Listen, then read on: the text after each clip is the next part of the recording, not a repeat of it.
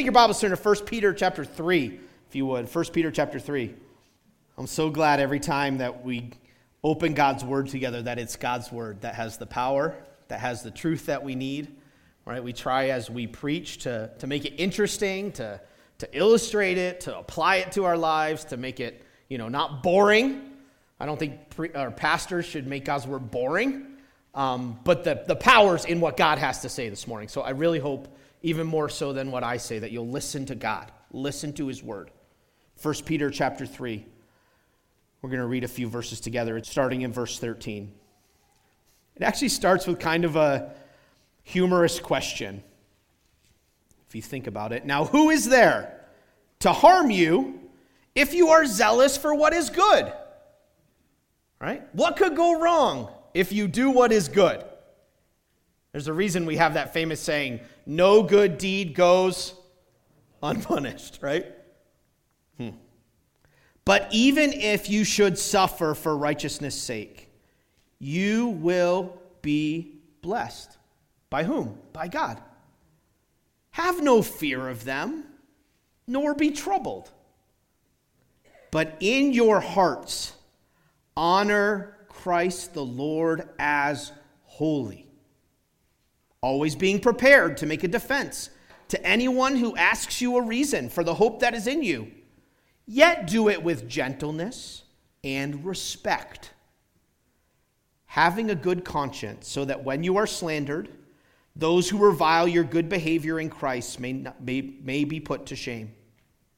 For it is better to suffer for doing good, if that should be God's will, than for doing evil. For Christ also suffered once for sins, the righteous for the unrighteous, that he might bring us to God, being put to death in the flesh, but made alive in the Spirit. These are verses that God has really used in my heart recently and with Danny uh, speaking in Arizona the end of this week to a men's retreat and uh, having the opportunity to preach, I just thought this would be a great place for us to turn and, and for me to share what God's been doing in, in my heart through these verses with you. So let's pray together. God, we want to thank you for your word. It is living and active, sharper than a two edged sword. It pierces our hearts, it exposes who we are. It's a lamp to our feet and a light to our path. It is the means by which you uh, sanctify us, you set us apart, you make us holy with your truth. Your word is truth. So, God, it is our prayer this morning that all of us would look into the mirror of your word and see what you have to say to us, and that we would not leave here ignoring what we learn, but that we might make the changes, our hearts might grow and develop in the ways that you would want them to.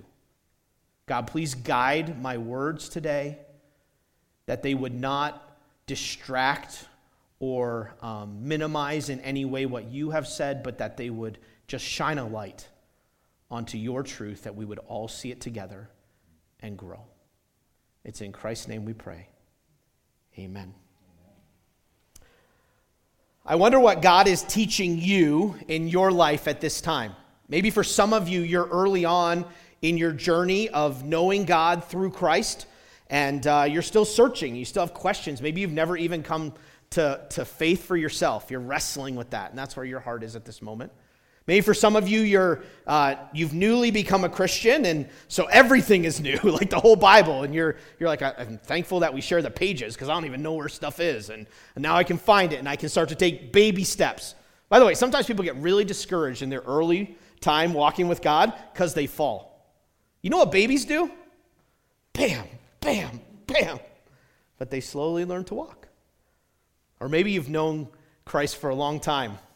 And in some ways, the battle then is that things can get stale. You can get stuck and you can become numb even to what God has to say. And you need, you need God to keep showing you in fresh ways what He has to say. But no matter where you are on that journey, do you know what God asks of you? Take one step at a time. One. Say, I got to obey the whole Bible. You try to do that, you will drown. You will quit. You'll get super discouraged. You know what you need? Man, where am I in my life? What does God have to say? And how do I take the next step in following Him? And for me, these verses in 1 Peter have been really good for my own soul in how I take the next steps in following God. Because no matter where you are, right, we don't stand up here as pastors and we're like, let us tell you about everything we've got figured out. We stand up here and say, let us show you what God has to say so that we can all figure it out together. And so for me, these verses have really helped me take those steps. I just want to share with you what God is teaching me. So I want to ask you a question. How many of you are anti pain? Anybody? Yeah, I am. I'm anti pain, right? Uh, ever since I was a little kid, I've been terrified of shots, terrified of needles. And I don't know why, but it is all in my brain, and I become a five year old girl when you get a syringe out. I'm terrified.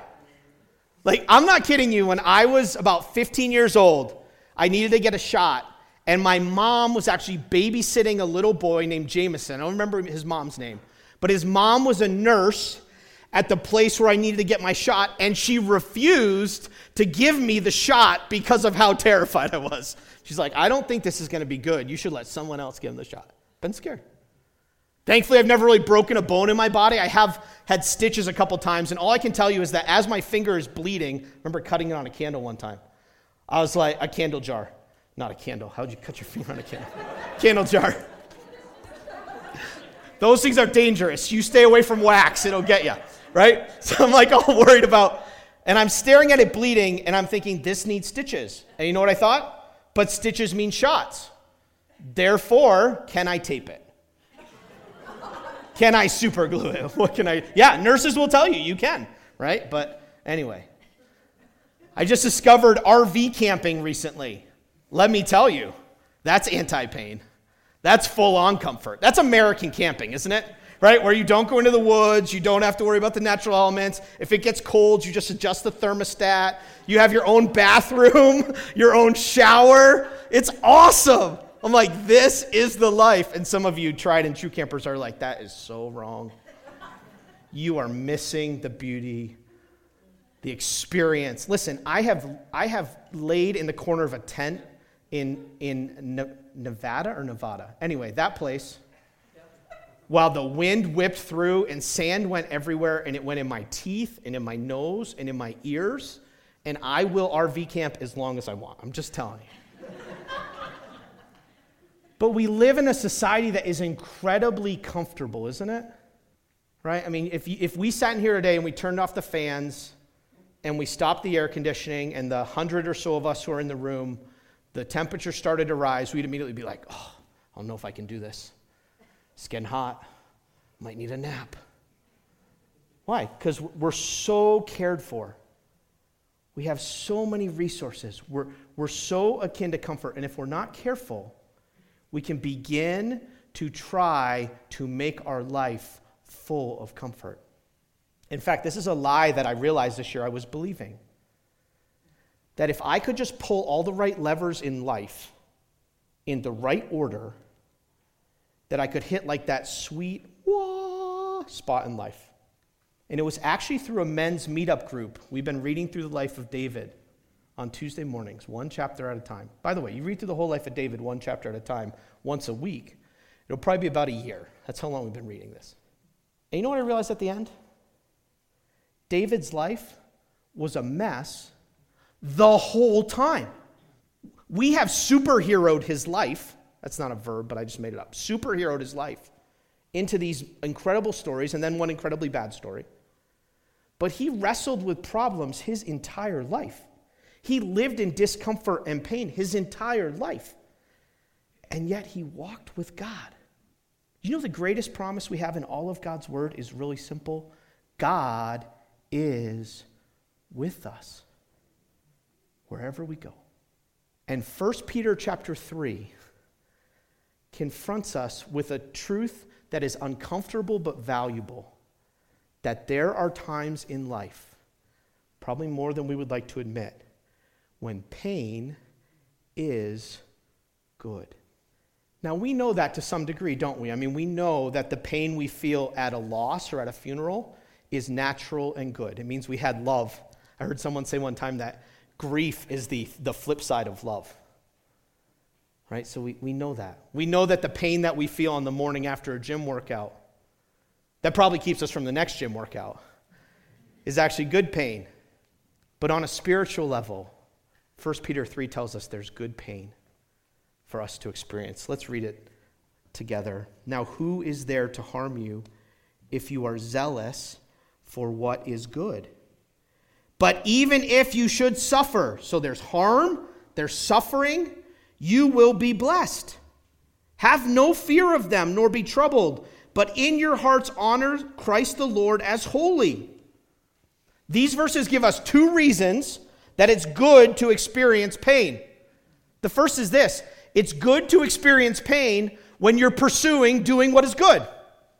That's why I said at the beginning that, that famous you know, axiom no good deed goes unpunished. There are lots of things that we pursue that are good that don't have necessarily a good result. Let me give you an example parental correction and discipline of children. Right? No parent goes, woohoo! But we recognize that as we follow God, it's a good thing for us to teach our children how to do what's right. And that often includes discipline, from timeouts and, and, and you know, things taken away to whatever. But how many of you have ever had a child look at you in the middle of discipline and say, You hate me? What's that feel like? Don't, you feel like, as a parent, if you only understood? I'd actually hate you if I didn't correct and discipline you.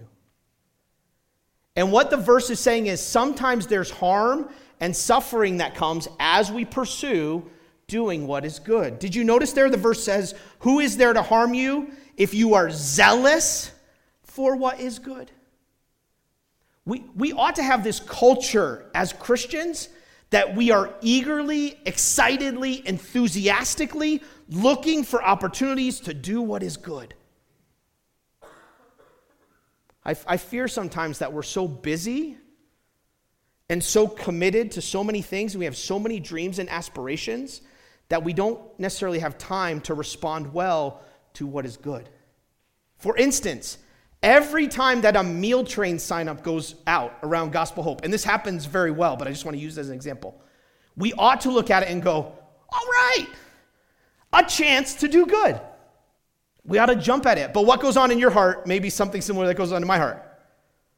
How many things am I signed up for this week? Can I commit to this? What nights are good for me? Am I available? Do we have the money for that? I don't know if we can do it. Right? When God saved us, He started to work in us a desire to look for opportunities to do good. It's one of the things I love with our text group on men's meetup. We're sharing prayer requests and we're doing all kinds of stuff. But then people are sharing opportunities that they have to do something good. And you know what it does for me? It inspires me, it encourages me, it gets me excited to jump in and look for those opportunities around me. That's why we put cards out on the table during Easter. It was like, here, invite your neighbor. We're like throwing you a softball, you hit it. It's Easter. It's an opportunity to do what's good. It's a simple thing, but the cleaning schedule is an opportunity to do a good thing, to mow the lawn, to go do something kind for a neighbor, to help someone in need, to, to drop a note. There are lots of good things we can do, and as a group, we ought to pursue those things. But here's the reality sometimes when you're doing what is good, it doesn't turn out good. So here I am. I invite my neighbor. I have, we have like six neighbors around us that we're praying for, we, we talk to all the time, and we're connected to, and we're just, we're just trying to do good things and, and help them know about Jesus.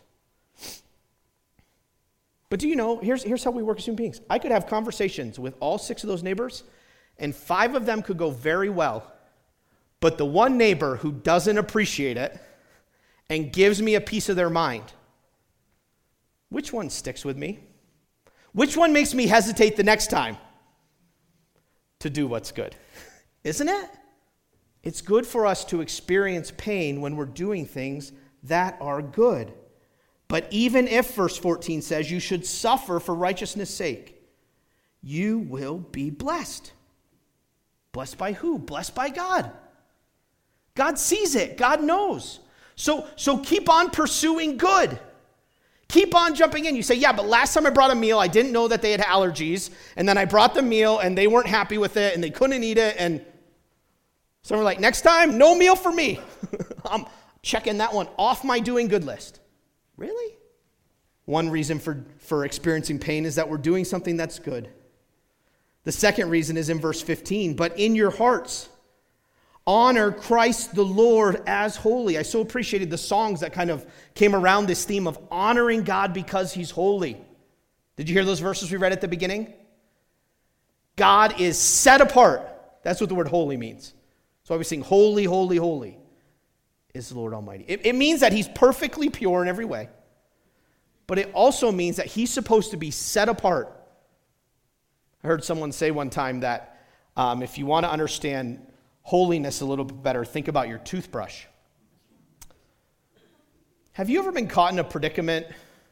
This happens in families sometimes, where your toothbrush wasn't there? Or have you ever gotten your toothbrush and picked it up and it was wet? it's a very unfortunate feeling, isn't it? Why? Because that toothbrush is your toothbrush. That toothbrush is holy unto you. It's set apart for your mouth and your teeth and your toothpaste. It's set apart. The verse says to us that we should, in our hearts, honor Christ the Lord as holy. Do you know what that means? That means that there should be something distinctly different about people who know Jesus. That there's only one God in our life. Jesus is in a different category.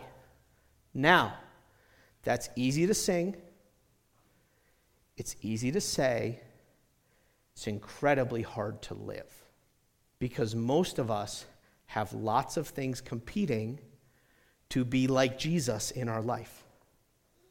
Our work is competing for that. Our families and relationships are competing for that. Our friends are competing for that. Our teachers are competing for that. Our coaches are competing for that. All kinds of things are competing to be our God. Let me give you a way to identify that. How many of you have ever said, Man, it's just one of those seasons where my life revolves around fill in the blank? Work, soccer, family. Man, we have like 10 birthdays this month, and my whole life revolves around. There's only one reality as Christians that our life ought to revolve around. Think about it like a wheel. Jesus is supposed to be the center of our wheel all the time. And sometimes that's going to mean we make decisions that other people don't understand that they don't agree with and that they even give us a hard time for. Because we have to make a change to our schedule, or we have to say no to a practice, or we have to leave something early, or we have to say something uncomfortable. Because the only God in my life is Jesus. Like we would make our lives way more comfortable. Let's use the illustration of sports. And I know it's because this is how my family grew up and it was all around our lives.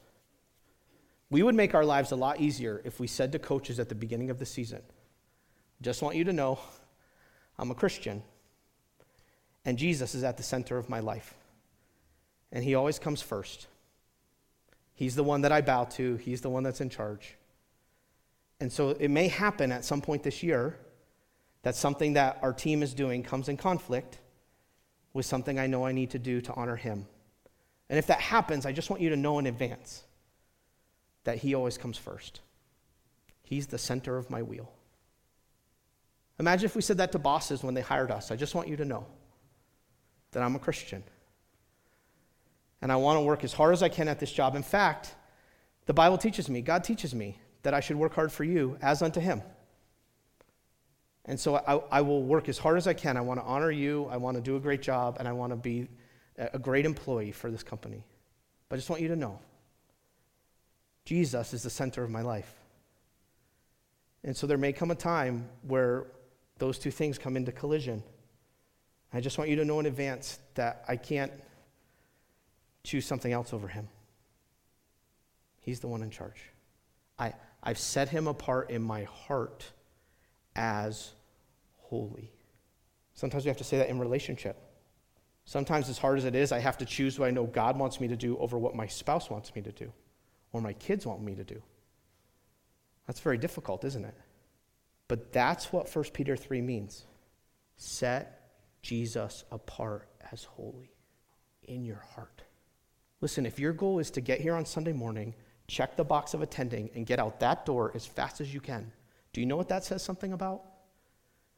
Where Jesus ranks in your world. Is he holy? Because if he is, then the opportunities to put him first and know more about him and, and, and grow with other people, they ought to just, they ought to just like, you, good to go. Because Jesus in my heart is holy. And when we make those choices and when we make those decisions, and when other people don't understand, or when they mistreat us because of them, we lose a promotion that we would like. You know what? You know what? I'll use Randy. You know what, Randy? You, I, I really do want to give you that raise and promotion, but there were just some times we really needed you this year when we were pushing up against the deadline and, and you couldn't do it because you had other priorities. And so, unfortunately, I just can't give you the raise or the promotion that I wanted to give you. Is that okay? See, that, that, that is where the rubber meets the road. Well, Johnny's not going to get any playing time unless he gets to every practice.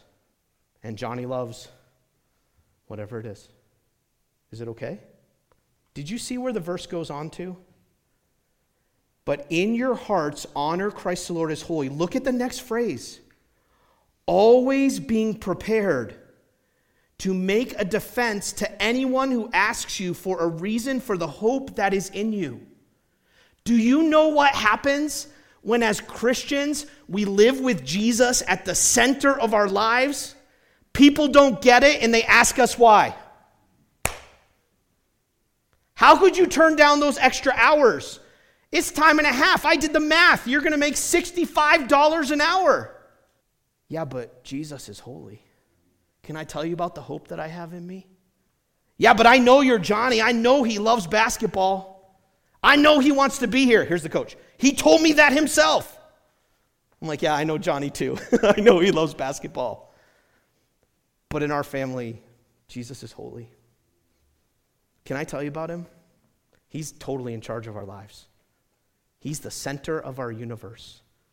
Do you know why we have so little of those sort of conversations? It's because he's not holy to us. Because if he were, our lives would look different. And they wouldn't make sense to the people around us. But we're so drawn to fitting in and blending in and having Jesus as a part of our lives alongside everything else that it's almost like a hobby that people barely notice. That's why we don't get a chance to talk about the hope that's in us. You say, but that's an uncomfortable conversation. You bet it is. And that's why Peter said, look for it. See, these verses not only tell us the reason that pain can be good, we're, we're pursuing good things together. We're excited about doing them, and they don't always make sense, they don't always go right. We've set Jesus apart as the center of our lives. But then it tells us how we should respond. Did you notice that? Look at verse 14. But even if you should suffer for righteousness' sake, you will be blessed. Have no fear of them nor be troubled. Have no fear of who? The people who are going to harm you, the people who are going to misunderstand or mistreat you. Don't be afraid of them. Remember how I talked about inviting people to Easter and you remember the bad conversation?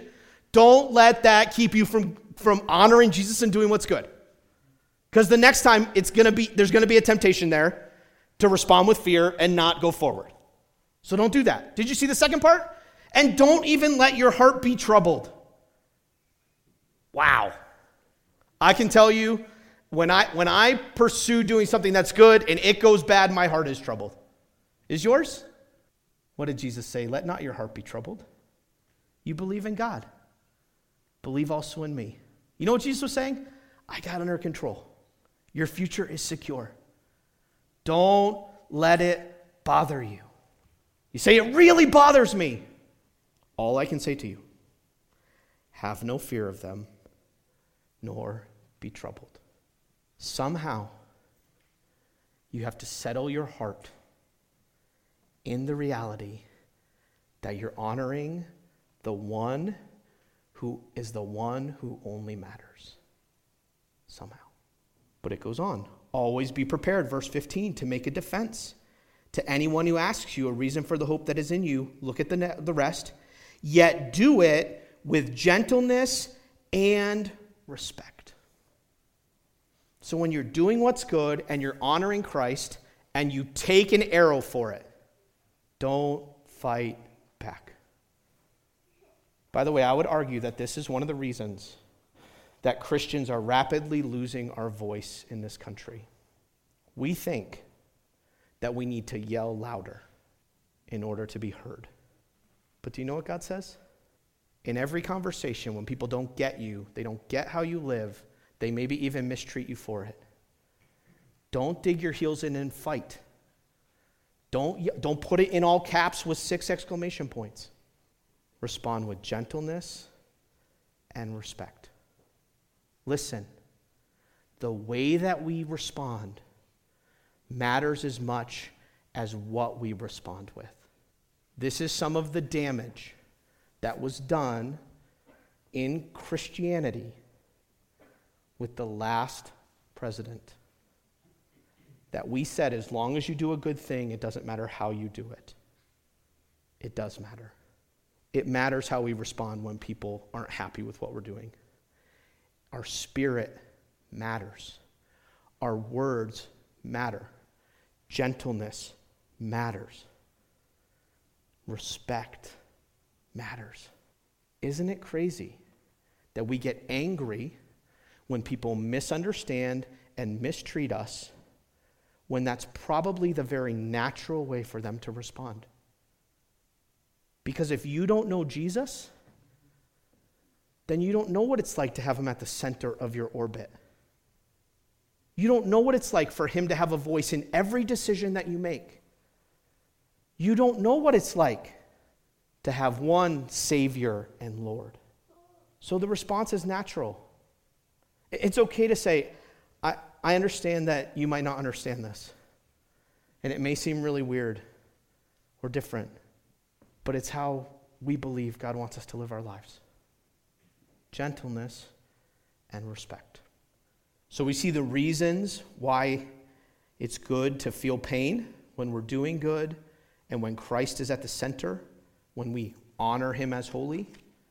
And verse 17 wraps up this little section For it is better to suffer, the Bible says, for doing good, if that should be God's will, than for doing evil. Why is it better? It's better because as we put God first, as we pursue the good things that He's called us to do, the results are better and the future's better. Lay not up for yourselves treasures on earth. Danny read the verse in Matthew 5 so that people will see your good works and glorify your Father who's in heaven. Do you know I had an incredible meeting this week? I got to go down to City Hall right here in Riverton. So, like, right down 126th. Uh, I'm sorry, right down uh, Redwood Road, just past 126, if you don't know where that is. And I got to meet with the Parks and Rec director. Her name is Cheryl. She's a blast. Last year, we tried something as a church. We tried being involved in town days around the 4th of July. And some of you are like, I heard about that. Some of you are like, I'm new here. I didn't know that. Some of you are like, how'd that go? What amazing. So we have a group of, we call it plant campers, but they're teens and adults from all around the country that come in for one week during the summer to just kind of help us. I tell them, we're faithfully laboring here week in, week out, and you guys just kind of pour gasoline on the fire. You just help, right? And so there's about 100 people who come in, and uh, they came to help us. So we got involved in town days. Well, if you don't know, Riverton has a 4th of July parade. It doesn't always happen on the 4th, but for the 4th of July. That about 25,000 people attend down this one stretch of road. It's incredible. We uh, didn't get our float request in until very late in the game. And so we were float number, do you remember, Danny? 85, something like that. There's, there's somewhere in the 100 floats range. Just through town, throwing candy, having a big time. And so, along with the plant campers, we decided that we would do a water bottle handout. So it's 4th of July around here. It's like 150 degrees. Full sun. If you need a plant that needs full sun and scalding weather, you come here in July or August, it'll be happy. So this is torching hot. And so we decided, you know what would be cool for our town? We'll just hand out water, it'll be free. So we all wore Gospel Hope shirts and our plant campers, so about 100, probably 125 of us on the route. And we handed out 5,000 water bottles in about 15 minutes. Bam. And people were just like, How much do I pay you? We're Like, it's free. We're just doing good, right? And people just asking questions. And they're just blown away. Like, this is so loving and caring for our community. We're totally, totally trying. Listen, we've tried a lot of things at Gospel Hope that haven't worked, okay? So it just clicked. And then we had volunteered to clean the parade route after. So you imagine 25,000 people getting candy, opening it, kids, blah, blah, blah. So then, after, so we enjoy the parade with everybody. The whole crowd rolls out. We have a float in the parade. And then our team of 125 people just descends on the parade route and just cleans it. Right? Then we helped some more on Saturday, which was a big day for our community. And then Saturday night, they have a fireworks show, and the city workers, the city team that has been working for like a week straight, has to stay until after the fireworks to clean up after the fireworks. And so Cheryl had told me it would be incredible if. So I said, We'll do it. I'm just volunteering other people anyway, so it'll be fun. right? If you know me, I'm really good at that. So I was like, sure, they'll do it. So we were there, we all stayed, I was there. And uh, right after the fireworks ended, the whole lawn evacuates from uh, Riverton City Park. And we just pass out trash bags and whoosh, let your light so shine before men that they may see your good works and glorify your Father who's in heaven. So I walked in this week I said, Hey, Cheryl. I had emailed her before. She goes, I got to call the, this other guy. So she calls another guy into the office, and we sit for about 10 or 15 minutes. And she's like, Let me tell you about this church. Let me tell you how they served our community. Let me tell you. I said, Can we do that again this year? She goes, Can you? She goes, We were talking at the end of the last one. How do we get those people to sign up again? Uh, I said, You don't have to get us to sign up. We, we want to help. We ought to be people who just keep on pursuing opportunities to do good and put God's name out there. Will it always be received really well? No. Will people misunderstand? I'll tell you what, the guy who was selling water for $1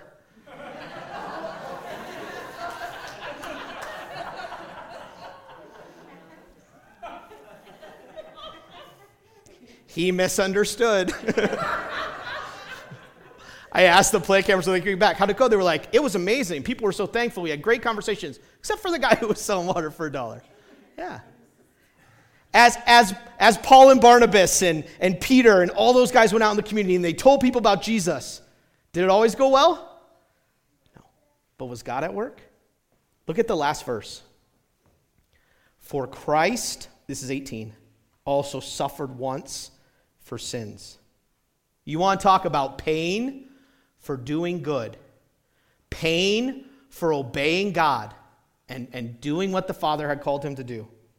For Christ also suffered once for sins, the righteous for the unrighteous, that he might bring us to God, being put to death in the flesh, but made alive in the Spirit. Jesus did the greatest good in the greatest pain. And can you hear all the people walking by the cross, mocking him, misunderstanding, mistreating, crowning him with thorns, robing him and ripping it off, beating him mercilessly? Isn't he the one we follow? The one who, who did what was good and obeyed his father no matter what in the midst of the pain the pain of physical abuse, the pain of mockery and verbal attack, the pain of separation from God, the pain of death, and his pain brought us safely home. Do you know that word there? Verse, verse 18? That he might bring us to God. It's the word to bring someone to a destination. It's actually often used negatively in the Bible for being brought to trial, for being brought before the authorities. And here it's used positively of Jesus by his suffering and his death bringing you to God. Do you know there was zero way we were getting to God without Jesus suffering and dying? Zero. And he knew it was good. And he knew it was what God wanted. And he knew it would be brutally hard. And so he went right through it. And aren't you glad that because he went through it, he can bring us to God? This passage has meant a lot to me in the last few months, and I experienced it in three different ways this past week, and I'll end here. The first was that video we watched in our Good Friday service. I was actually organizing an Easter chapel at a Christian school up in the corner of the valley, and I was like, it is missing something. And I came across that video, the man on the middle cross. And if you were here on Good Friday service, you saw it. If you didn't see it, you should. But it ends with this verse that Jesus suffered to bring us safely home. On Monday night, I did the devotion for the board of the Crisis Pregnancy Center up in the city. You know what I realized as I was talking to them about why they do what they do? That the doing good at the Crisis Pregnancy Center is about helping to bring babies safely home. And it's not always easy. In fact, the, the woman who leads the board said, I used to do crisis counseling, but I cannot emotionally do it because of how hard it is. And so I lead the board because I can do this. it's my way to serve. And then this past Wednesday, Tuesday night actually, my first grade teacher died. At the age of 54, she contracted terminal cancer. And for the last six years, I've kind of followed along on her journey through the ups and downs. And, and it's been this example of walking through the valley of the shadow of death with Jesus home. And at the age of 60, my mom's best choir friend, because my mom, who sings alto, if you know music at all, it's kind of the low ladies part, loved to sing in choir, but she couldn't find the notes. But if you put somebody next to her who could sing the notes, she could. So they sang harmony together for years and years and years. My mom got to see her on Tuesday night. She's supposed to go see her Wednesday morning. She's just like, I think God wants me to go tonight. Sue didn't end up surviving the night. And this is the beginning of her obituary. On the morning of April 19th, 2022, Susan Capucci of Penacook, New Hampshire, went safely into the arms of Jesus. Pain can be good. Are we trying to avoid pain? Or do we embrace it? Are we content to suffer the collateral damage, the unavoidable misunderstanding and mistreatment that comes with doing good and honoring God? Jesus was. And aren't you thankful? So we also take up our cross daily and follow him. Let's pray together. God, we thank you for the words of 1 Peter 3 that remind us that you have purpose in our pain. God, we confess that sometimes we avoid the good conversations, the hard conversations, the, the situations you've called us to follow you and obey you because we're worried about the discomfort, we're worried about the pain, we're worried about some suffering that may come along. And God, to some degree, we don't even understand what it means to actually suffer, to be imprisoned, to have our lives threatened as some of our fellow Christians, many around the world do. So, God, would you convict us? Would you challenge us? Would you step on our toes wherever you need to? That we might follow you in doing good and honoring Jesus, whatever that next step looks like for me, for someone in this room who has never put their faith in Christ because of what it'll cost, for steps of obedience and sacrifice that are difficult Thank you that your word does not overshadow the pain, but is honest about it. And yet tells us, You will bless us if we do good. You will honor us if we honor you. And this is what Jesus has done, for which we praise you. It's in his name we pray. Amen.